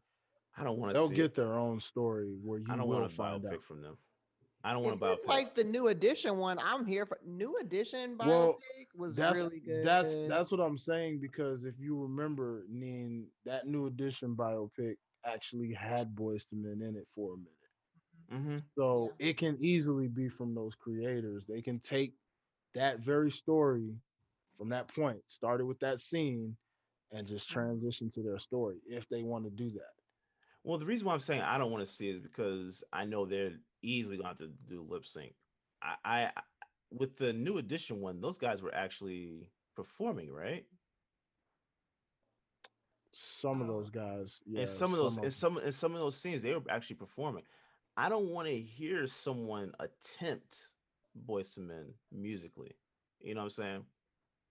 well, you I'd find the right actors that can actually sing. That won't be a problem, but it's just a matter you got to find the right actor who can actually act and actually sing. and then the and then the harmonizing that that's that's the biggest thing about Boyz II Men. And like that's what they were talking about on there is like they were one of the first to really go into that harmonizing and doing that that that that layering aspect to where they're showing they don't need a lip sync. You know what i'm saying? And and and for me like I would if if if you could find actors that could sing like that and can act, I'm all for it. To be completely honest, I highly doubt that they exist. yeah. I otherwise they'd be outperforming right now, or we would have heard something. Do I don't know, man. Boy bands ever coming back, Yeah. or or quartet, or just a group? Do we see that coming back? Because I feel like everything we've seen has kind of been like a manufactured. This is a singing contest. We are looking for a group, Mhm. and you're kind of forcing these people together.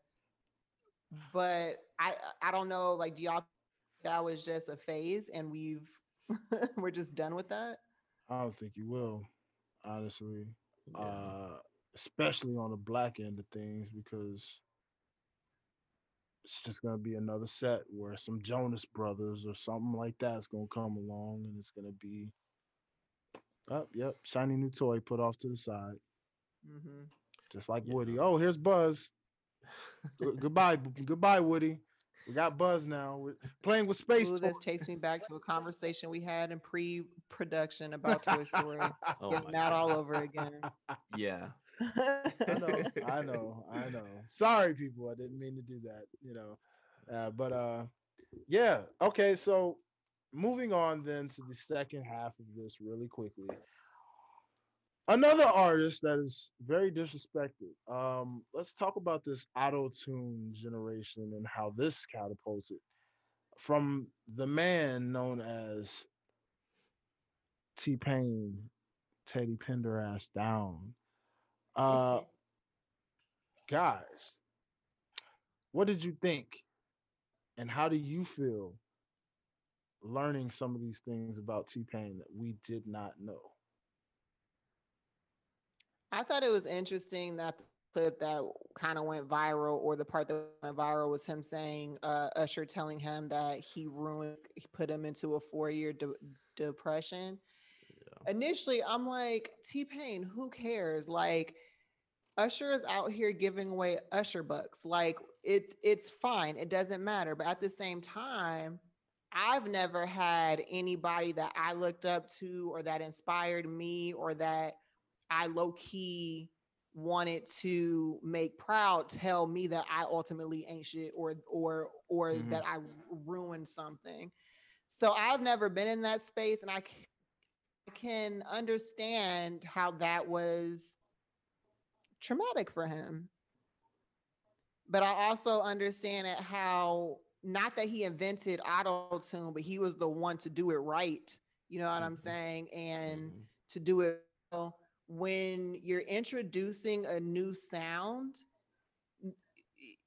people who are in their bag or who are purist or whatever are not going to accept it because now you are threatening what their bread and butter is, so to speak. Yeah. Yeah, no, I agree with that. I I um so T-Pain to me revolutionized autotune, right? Mhm. He did it the same way I think black people revolutionized basketball and mainly Michael Jordan. I like it it didn't become global until Michael Jordan you know what I'm saying until Yeah. until he entered the scene like it was it was big but it became global when he when he touched it and I think I think I think T-Pain was the same thing with with uh, autotune um to be completely honest like I, back in that time like I only wanted to hear T-Pain do autotune. It it whenever I would hear other people do it, I'm like, yeah, that's not something doesn't sound right. And like I, I was just I'm just as a fan, I wasn't even coming at it from a production uh, uh perspective. It was more so just as a fan. I didn't like it because they were trying to copy him. Uh, to me, it had nothing to do with T Pain ruining something. I, I think, um, I think it is horrible that he got this big, I mean, this bad um reputation that he ruined R and B or he ruined music. To be completely honest, I didn't even think about T Pain as a singer. You know what I'm saying? Like, it, I wasn't even thinking about what does he sound like without autotune it it it never it never clicked to me until that um that tiny desk uh performance. It it it just never clicked to me how he actually sounded and to hear that he's actually like he's an actual singer like i know he's shocked that everybody looked at it like whoa you can actually sing. You got like look at it from our perspective. This all we've known is you with this mechanical voice. You know what i'm saying? Like outside of interviews, like when you're performing, I've like I never thought of oh yeah, T Pain is an actual singer. Um, I think it just speaks to how well he how much of a genius he is because he utilized auto tune perfectly. Perfectly Mhm. um and and it was it was his um it was his calling card. It was like it was you know how it was it was his signature. You know how like michael jordan one of his signatures was was like sticking his tongue out when he dunked? Mhm.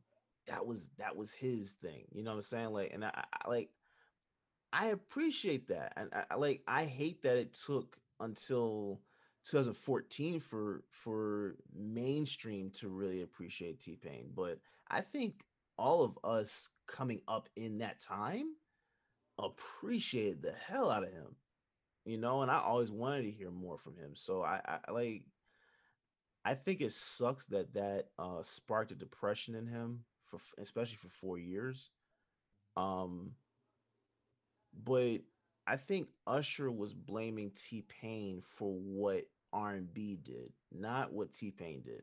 We just Mhm. talked about it. R&b merged with hip-hop what did you think was going to happen what did you think was going to happen? I mean once once you go into that into that realm and you you get away from what we universally understood r&b to be r&b was never going to be the same again.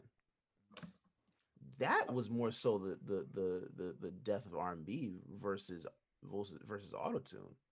You know what i'm saying? That that's what i got from it so.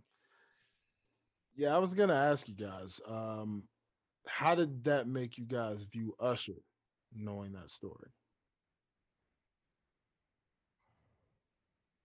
I can appreciate Usher for being honest. However, like it sucks when an OG like dismisses something that someone up and coming is doing because it doesn't fit what you've done.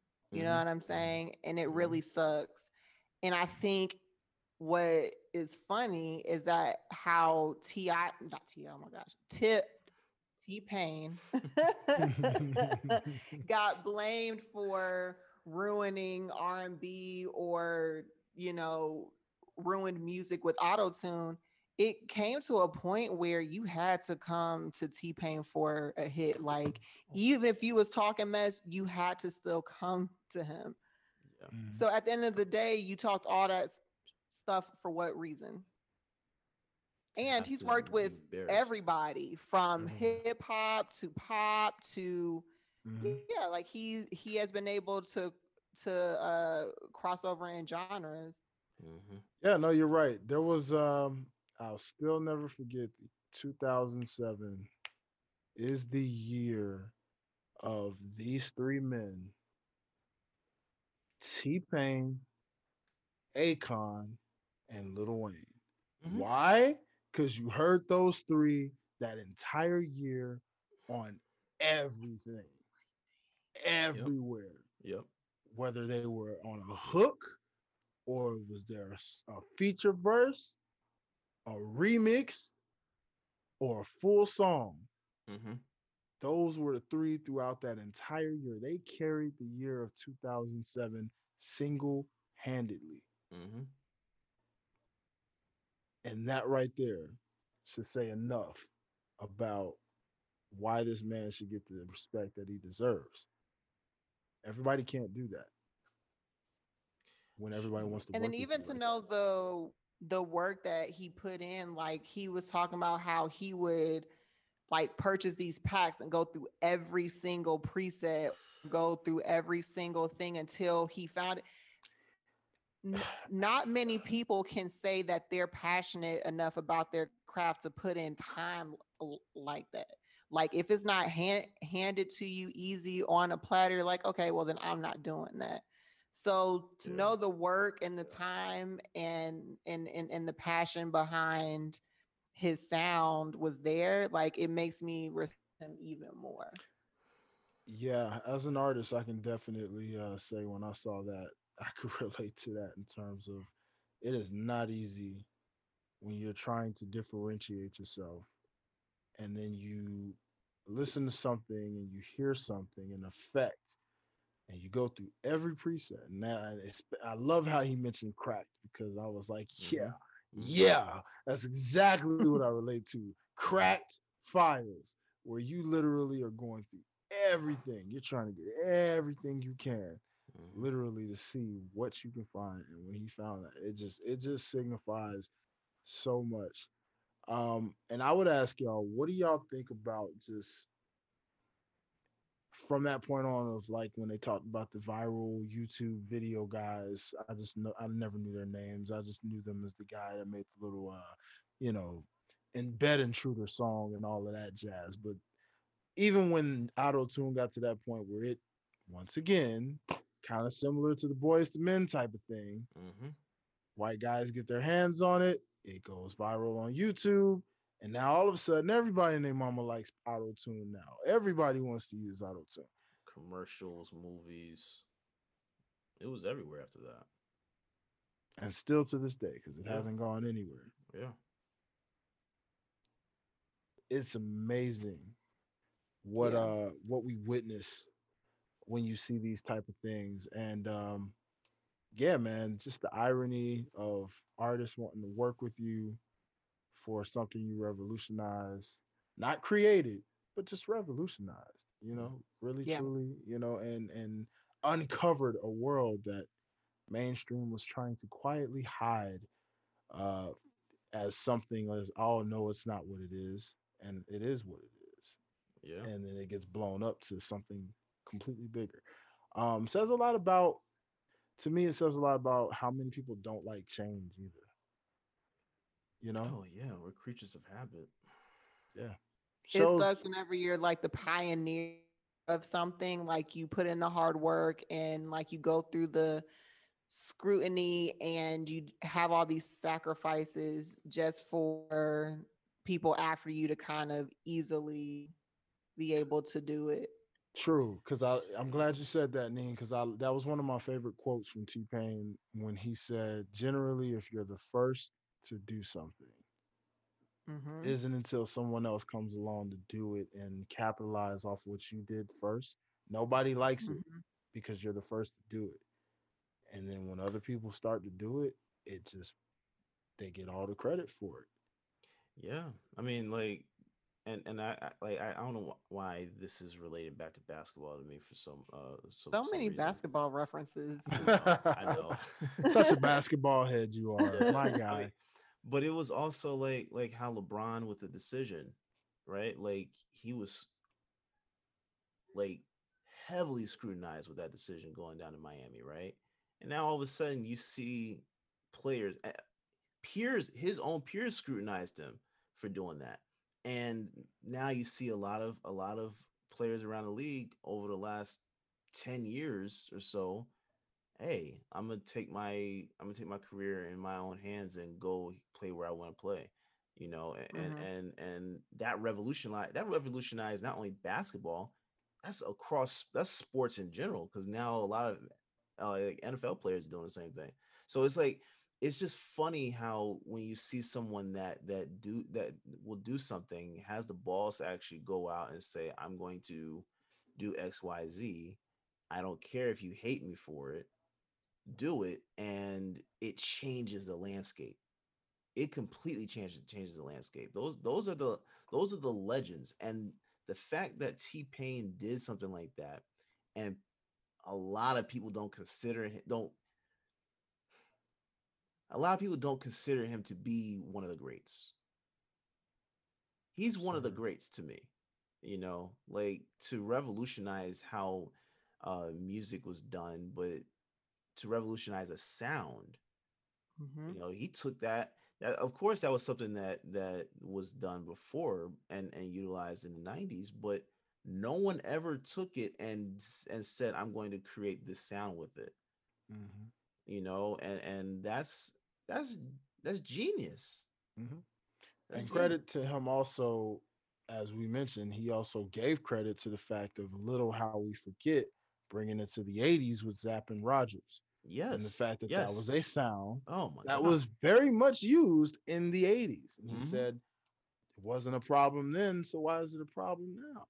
This was a sound. But it we was a problem. it was a problem problem back then because re- re- Yeah. re- remember they did a or they did a uh, snippet of an interview with Robin where people were criticizing him for doing it. He was like, "Do your thing, and if your thing is really as good as you say it is, then what I'm doing should not affect you." Ultimately, is what he was saying. yeah It's crazy. Um, I guess with that being said, um, as we get ready to close this thing out, I would say to you guys, or I will ask you guys, what is to, to the listener that's probably asking this question, what's the overall moral of the story between both of these individuals that were mentioned? And, and Lil Nas X too. I know we didn't really touch on it as much, but even with that on the country side of things to cross over and revolutionize that in a different way and change that sound. What does it mean? What's the moral of this initial story overall as a whole? Derek, you first. i was hoping you would go first um I don't have a. It, I think it's easier to say with T Pain versus Boys and Men because with Boys and Men, that's a system thing. I don't know how. I don't. I don't know how that's gonna be solved. I think. I don't know because we're still dealing with it with smaller things like TikTok creators. But as far as the T Pain thing goes, um, bro, like, hey, stay true to what you want to do and don't listen to what other people have to say, even if these are your mentors, if these are people that you look up to, because real is, or yeah, real recognizes real, for lack of better words. And if you're genuine and passionate about what you're doing, they're gonna have to jump on board eventually, which is what happened with T Pain. Everybody had to jump on board, and they're still riding the wave that is the T Pain auto tune sound. Yeah. Yeah.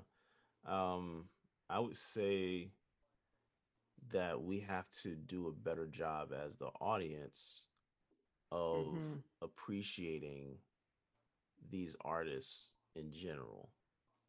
Um, even if they're not revolutionizing something, like just appreciate their art because you see how much work goes into it. We are artists, right? Like we know we have different mediums, but we we know what it's like to be an artist and to be a creative, right? When when you're talking about people that don't understand it, that is so frustrating. It's so frustrating as a creative to come across people that aren't creatives and don't understand your thought process. Like just think about how how um how much further Boyz II Men would have gone had people either in the industry or in the audience just really supported their their creativity. Look think about how much more T-Pain would have done in the early 2000s had people in the industry more so in the industry supported what he was doing as a creative. You don't like what he's doing. Cool. But think about what it is that he's doing that could actually like what this artist is doing that could actually uh change the game in general or how it can make things better. How can we improve with what you're doing? You know what I'm saying? Because at the end of the day, we're all we're all on one team as as creatives, right? We all Mhm. do the same thing just differently. And this is my last basketball reference. It's basically like we're all on one team, right? We all play different positions. Not everybody's going to do the same thing, but we the, at the end of the day, the end of the goal is a W, right? Like I Mhm. want to see you win. I want like it doesn't especially in today's day and age where where we have social media. Everybody can eat. It's not a thing of like we're all taking pieces from one pie. You know how many pies there are? you know what I'm saying? Grab a spoon. Like eat. Like like go for it. This this this is the time to do it. And we just have to support each other. At the end of the day, like I think that's what the common thread is. Starting start to support artists in general. That's pretty much it. Uh, great answers uh, from the both of you with what you had to say. Um, and all I'll add to that is just again, as you said, Derek, support creativity.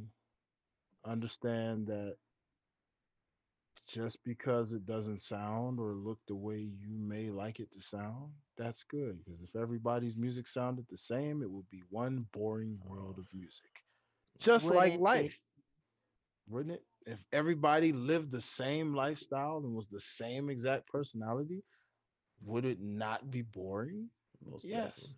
You need a standout color. You need a standout sound. You need a standout style. Why? Because it embraces change. When you see Mhm. things that are different, it's what you need. And uh stop playing follow the leader. Okay? Now everybody's not meant to be a leader. Some are meant to be followers. But stop playing follow the leader, okay? Just because this person doesn't like it doesn't mean that you don't have to not like it either because that person doesn't like it. If Mhm. you know you secretly like it, stand up for it and say you like it. All right. Or that you love it for that matter. Okay. Stop following the leader. Oh man, I'm I'm insecure because that person doesn't like it, but I secretly love it. So I'm gonna act like I don't like it because that person doesn't like it either. Mhm. And then next thing you know, it's a whole world of everybody doesn't like this when half of you probably secretly like it. So Mm. stop that. Stop it. Just stop. Okay. So that being said, consider flowers given to Boyz II Men, to T Pain, and even to Lil Nas X as well for what he did uh, with Old Town Road as well in the country lane like that. So at the end of the day, be you. Thank you guys so much for what you do. If you're a pioneer in this thing and what you continue to create, up and coming artists, same to you. Continue to do what you're doing. Those who inspire you, even if an OG tells you otherwise, continue to do you. Uh, so that being said, ladies and gentlemen, it has been such a phenomenal, phenomenal time. I That ain't it. We Us. have, we've that. literally had a real great time. I mean, guys, what an episode. You know what I mean? We discussed a lot, we covered a lot, we vented a lot. But nonetheless, make sure you tune in with us very, very soon. All right, because we got a lot in store. We got a very, very dope, special, legendary guest coming to the show, ladies and gentlemen. Not gonna announce who it is. You'll find out. Just keep rocking with us and tune in until next time. And uh, well, you already know what time it is. So until the next time, ladies and gentlemen, you already know what it is. Make sure you tune in for that fans battle this upcoming Saturday, as we mentioned. I'm Dwayne. Janine. This is Derek. And we are signing out. Aux's pass to you.